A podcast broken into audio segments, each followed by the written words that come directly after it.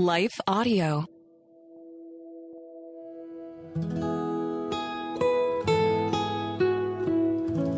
Hello and welcome to the Capitol Ministries podcast. At Capitol Ministries, our mission is to make disciples of Jesus Christ in the political arena throughout the world, and we do this through weekly, in-depth discipleship Bible studies.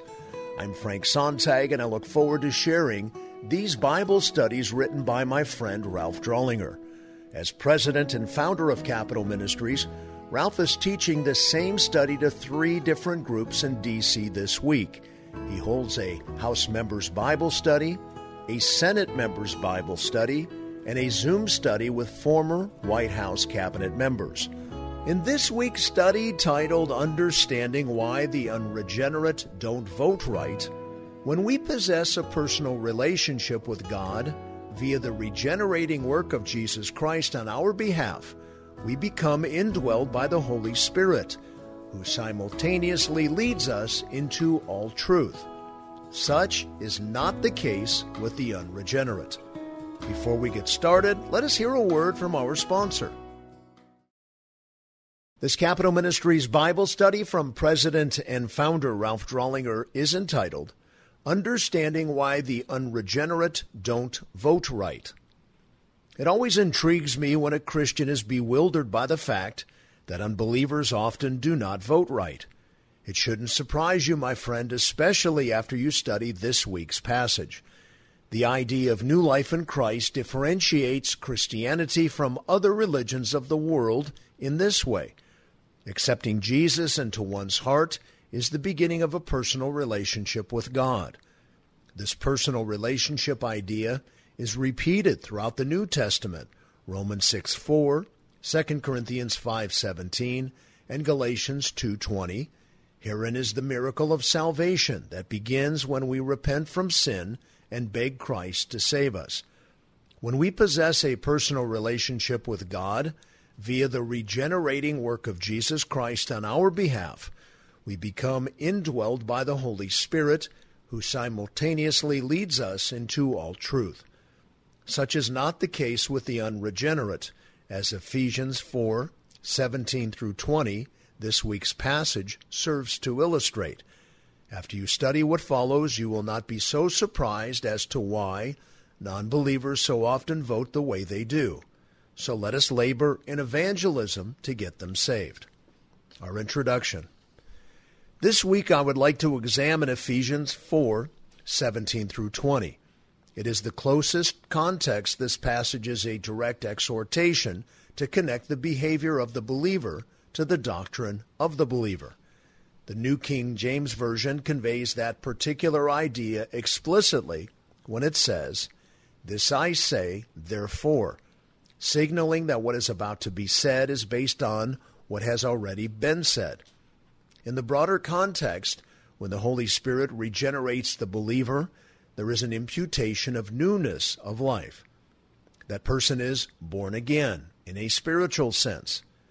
The gist of the Apostle Paul's meaning in this passage is that God's redemption changes the believer, for our citizenship is in heaven, Philippians 3:20. Therefore, our respective thinking, lifestyle, actions, and yes, even our voting, should be drastically different than that of an unregenerated by the Holy Spirit individual. Even though the believer remains in the world post-salvation, he is not to live according to the thinking or the ways of the world. Cross-reference John 15:19. What follows then are biblical characteristics of the unregenerate individuals, characteristics that should no longer be a part of the believer's life. Ephesians 4:17-20 serves to illustrate why those who, biblically speaking, are in rebellion toward God, i.e. the unregenerate, have difficulty among many other issues, casting votes for matters that are biblically explicit and simple to understand, in one word, perspicuous. Mind you, what follows is a powerful and direct passage that most pastors today simply skip over, because it so condemns those who are without Christ. But in keeping with my discipline of teaching the whole of the Bible, Acts 20:27, such a study is imminent and unavoidable. Ephesians 4:17 through 20 states, "So this I say and affirm together with the Lord, that you walk no longer just as the Gentiles also walk, in the futility of their mind, being darkened in their understanding, excluded from the life of God because of the ignorance that is in them, because of the hardness of their hearts, and they, having become callous, have given themselves over to sensuality for the practice of every kind of impurity with greediness. But you did not learn Christ in this way." Paul's lead-in statement, "So this I say and affirm together with the Lord, that you walk no longer just as the Gentiles also walk," uses the Greek word for walk as a metaphor to describe the ongoing lifestyle of the believer after he has been saved. The believer is commanded not to walk just as the Gentiles. This Greek word for Gentiles is ethnos, which has the idea of other peoples in the world. Contextually, it means those who are unregenerate and ungodly. The following four characteristics of the unregenerate should be foreign to those walking in and with a new nature who are in Christ, those who have, per the vocabulary of the passage, learned Christ. As you study the following, compare yourself to the descriptors and ask yourself whether these characteristics are descriptive of you. Ideally, they are not. Futile thinking. Verse 17, "In the futility of their mind." The first of four descriptors of the unregenerate is keyed by Paul's incorporation of the Greek word translated futility, mataiotes, which means vanity or emptiness. As used contextually herein, futility relates to the pursuits of our mind or intellect.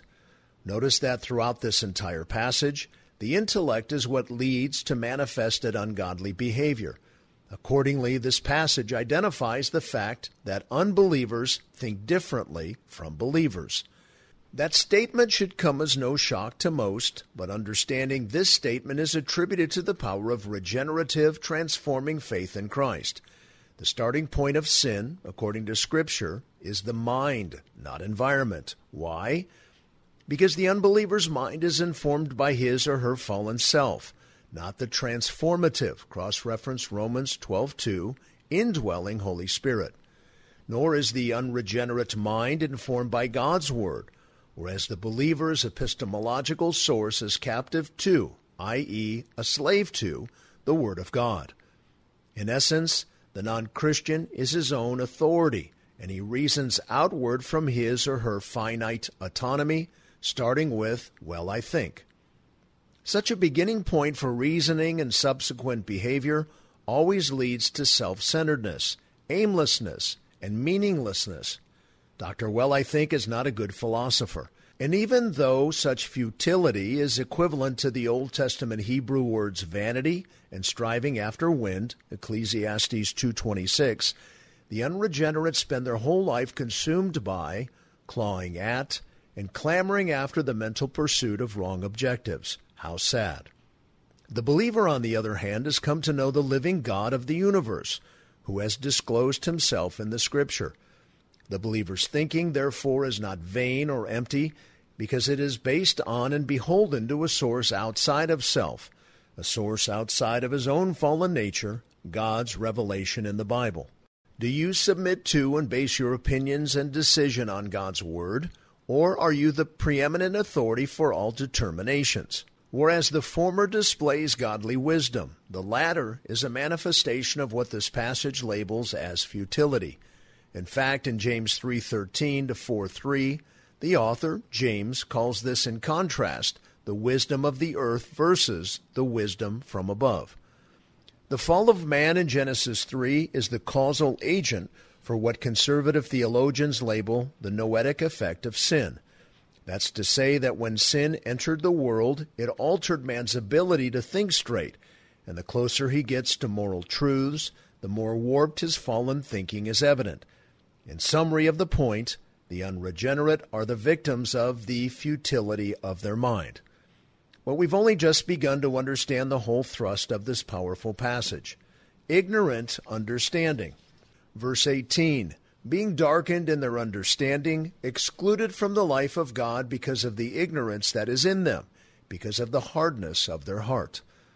Unbelievers are futile in their mind because they both ignore agnoia and harden porosis, their heart, cardia. Porosis is a word used both then and now to identify a condition of heart formations and joints that would lead to immobilization, i.e. a paralysis or a petrifying effect. Paul uses this word to vividly picture someone who continually chooses to sin. As a result, this person becomes increasingly immobilized, insensitive, and paralyzed to God's truth. This volitional direction leads to increasingly deleterious results, being darkened in their understanding of God's ways.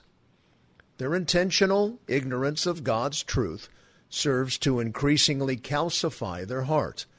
In other words, they have alienated and hardened their minds from the truths that are internally evident within them. In Romans 1:18-20, God himself says the following in this regard.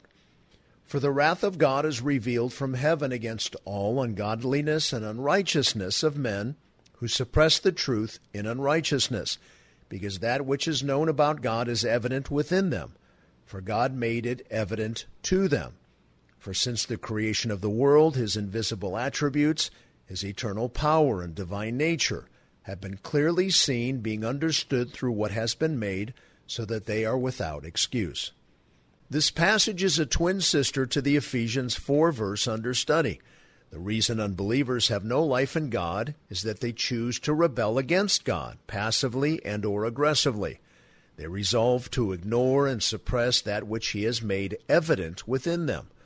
By mentally rejecting him, their understanding is continually darkened. For example, unbelievers become hardened in their beliefs in Darwinism or evolution, which, in summary, states, nothing times nobody equals everything. Others, more religious in their outward persona, but nonetheless not repentant of personal sin, nor dependent on Christ in humility for their salvation, quote the findings of the Jesus Seminar, which voted out Jesus' deity. Such ridiculous viewpoints illustrate ignorant hearts. Better understood, the Greek word for ignorant hearts in this passage is cardia, which means minds. All the while they outwardly postulate biblically antithetical ideologies, they are suppressing that which they know deep down to be true. Later in his first chapter to the Romans, Paul succinctly describes the ungodly as ones professing to be wise, who instead became fools. Chapter 1, verse 22.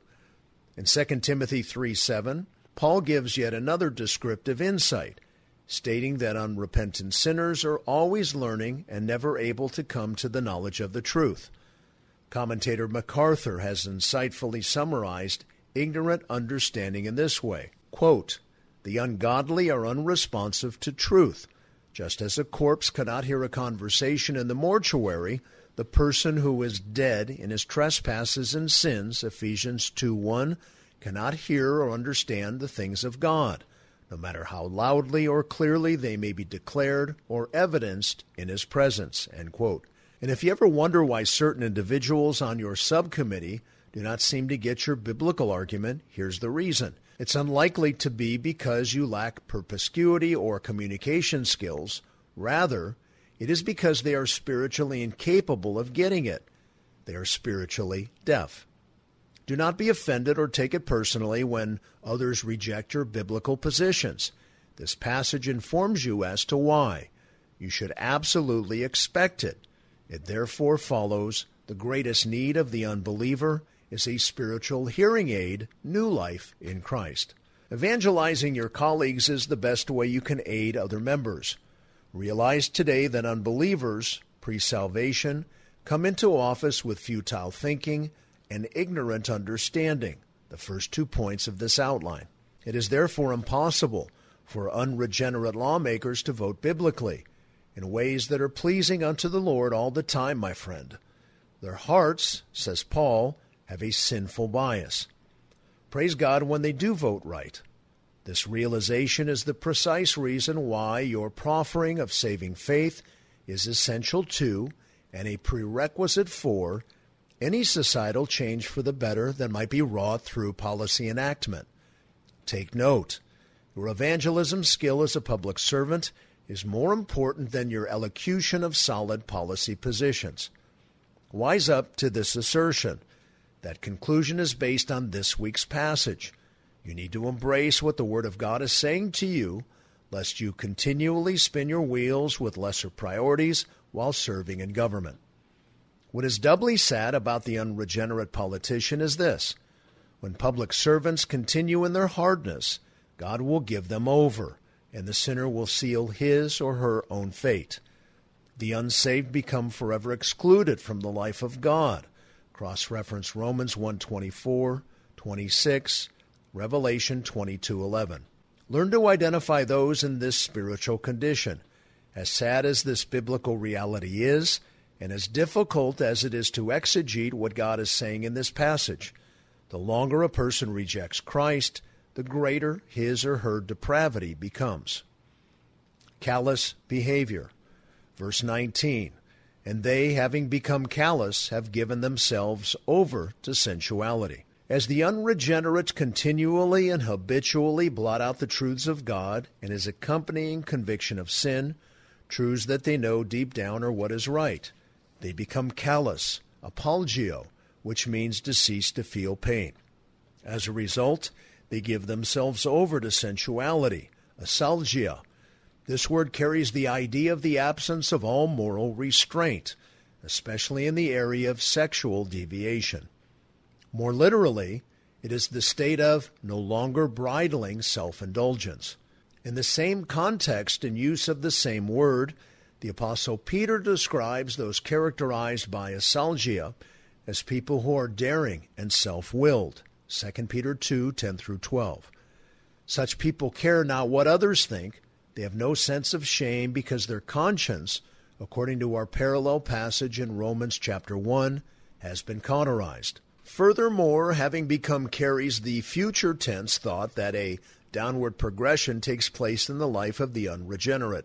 This level of classification indicates that these folks have given themselves over.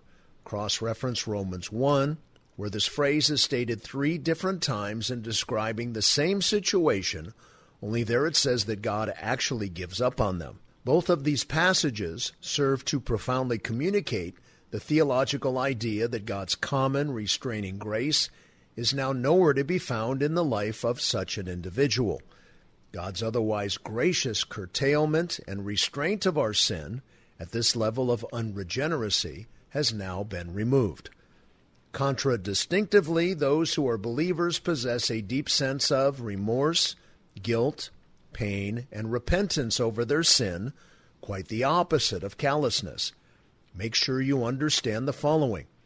When the Holy Spirit invades, convicts, regenerates, and empowers, he also sensitizes and illuminates throughout the lifetime of the believer. Praise God, what a great gift and miracle is his sustaining and persevering gift of salvation. Cross-reference Hebrews 2, verse 3. Politicians in this state of spiritual degeneracy are impervious to the moral depravity of their ways and their votes. In their callous behavior, they carry not the mind of God whatsoever, nor should anyone expect them to. Theirs are deep down, undealt with spiritual problems. Beloved, again, this passage teaches us that such attitudes among your seatmates should not surprise those who are biblically literate. Impure practice. Verse 20, for the practice of every kind of impurity with greediness.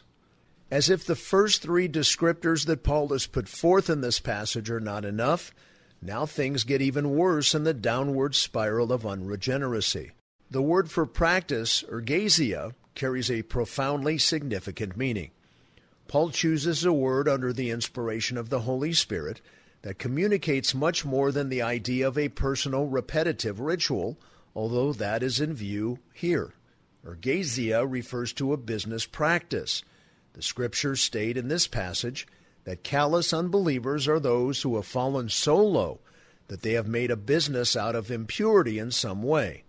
One obvious illustration in America is the porn industry, which generates more income than the combined revenue of ABC, NBC, and CBS, and more than the combined revenues of NFL, NBA, and Major League Baseball.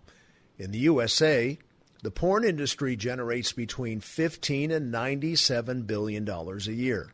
Every second, $3,075.64 is being spent on pornography. Building a business based on and in impurity is not only evident in Los Angeles, but in D.C. as well.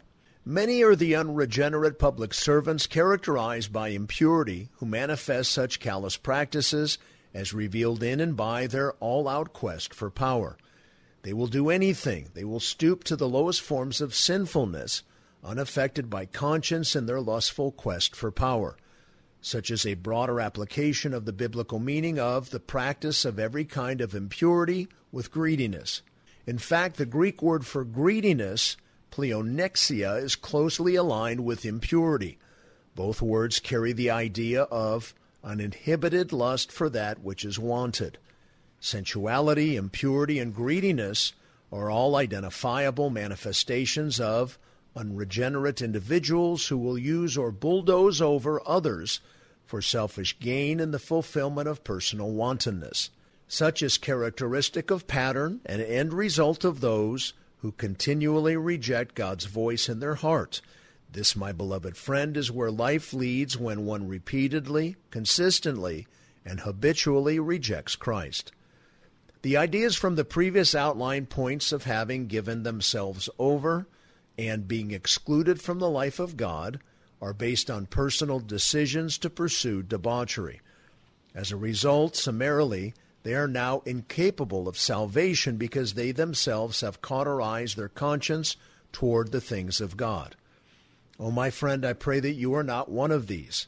At the risk of sounding harsh and unloving, the phrase, "throw the bums out," is an appropriate biblically based response as to how believers should treat such hardened individuals who now hold or seek public office. When politicians are motivated by such base, selfish attitudes, wherein they are in transactional benefit from things impure, for them to vote correctly now or in the future is obviously impossible. By the grace of God, not every unbeliever who serves in public office is this hardened. But those who are transactionally evil, those individuals commensurate with corruption, are those who should be shown the door. Even more sad than that is the biblical conclusion in terms of the possibility of their salvation. Individuals who are characterized by the practice of impurity, Paul says, are beyond being reached by the message or messengers of salvation. Lest you think this is an isolated interpretation or a skewed biblical text, Jesus said in this regard elsewhere, "Do not throw your pearls before swine," Matthew 7:6. And again, three times Romans chapter 1 states regarding such individuals, "and God gave them over." Beloved, it is your biblical responsibility, and it is in your keeping in obedience to God that you identify such corruption and act appropriately. You should be witnessing to some in D.C. who have been elected to office, and you should be working to remove some because they are so far gone beyond remedy, as identified by their greedy involvement with things impure. Cleansing D.C. is a good idea, don't you think? Our summary. Seeing the downward progression of these four aforementioned horrible characteristics of unbelief is not difficult. I see at least three conclusive takeaways from this passage relative to public servants. The examples follow. A. Rejecting Jesus Christ leads to terrible behavior and practice. These characteristics and a person's progression toward degeneration are true of every unbeliever. Billy Graham used to reflect the truths of this Ephesian letter passage when in his evangelistic sermons he would say, "You may never get this opportunity again to profess your faith in Christ. Today is the day of salvation. Come forward." Certainly, not every unregenerate individual is so far along in this identified progression of sinful hardening that attests to the restraining work of the Holy Spirit, or again, what is referred to theologically as common grace. God bestows this protective shield on both the believer and unbeliever, righteous and unrighteous. cross-reference Matthew 5:45, and helps to curtail and diminish the deleterious effects of the fall, the truly, severely drastic realities of the fallen world in which we live. B. The proclamation of the Word of God serves to both preserve and illuminate. A summary of this scorching passage would not be complete without mentioning why the world is not worse off than it is. Quite simply, it is due to the preserving and illuminating influence of believers. When the Word of God goes out, it does not return void. Cross-reference Isaiah 55:11.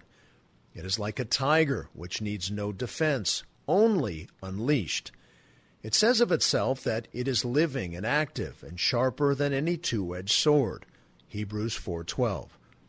Such consistent proclamation of the Word and the making of strong disciples have an effect, like nothing in comparison, to quell the deteriorating consequences of unbelief and to illuminate darkness in the Capitol community and the culture as a whole.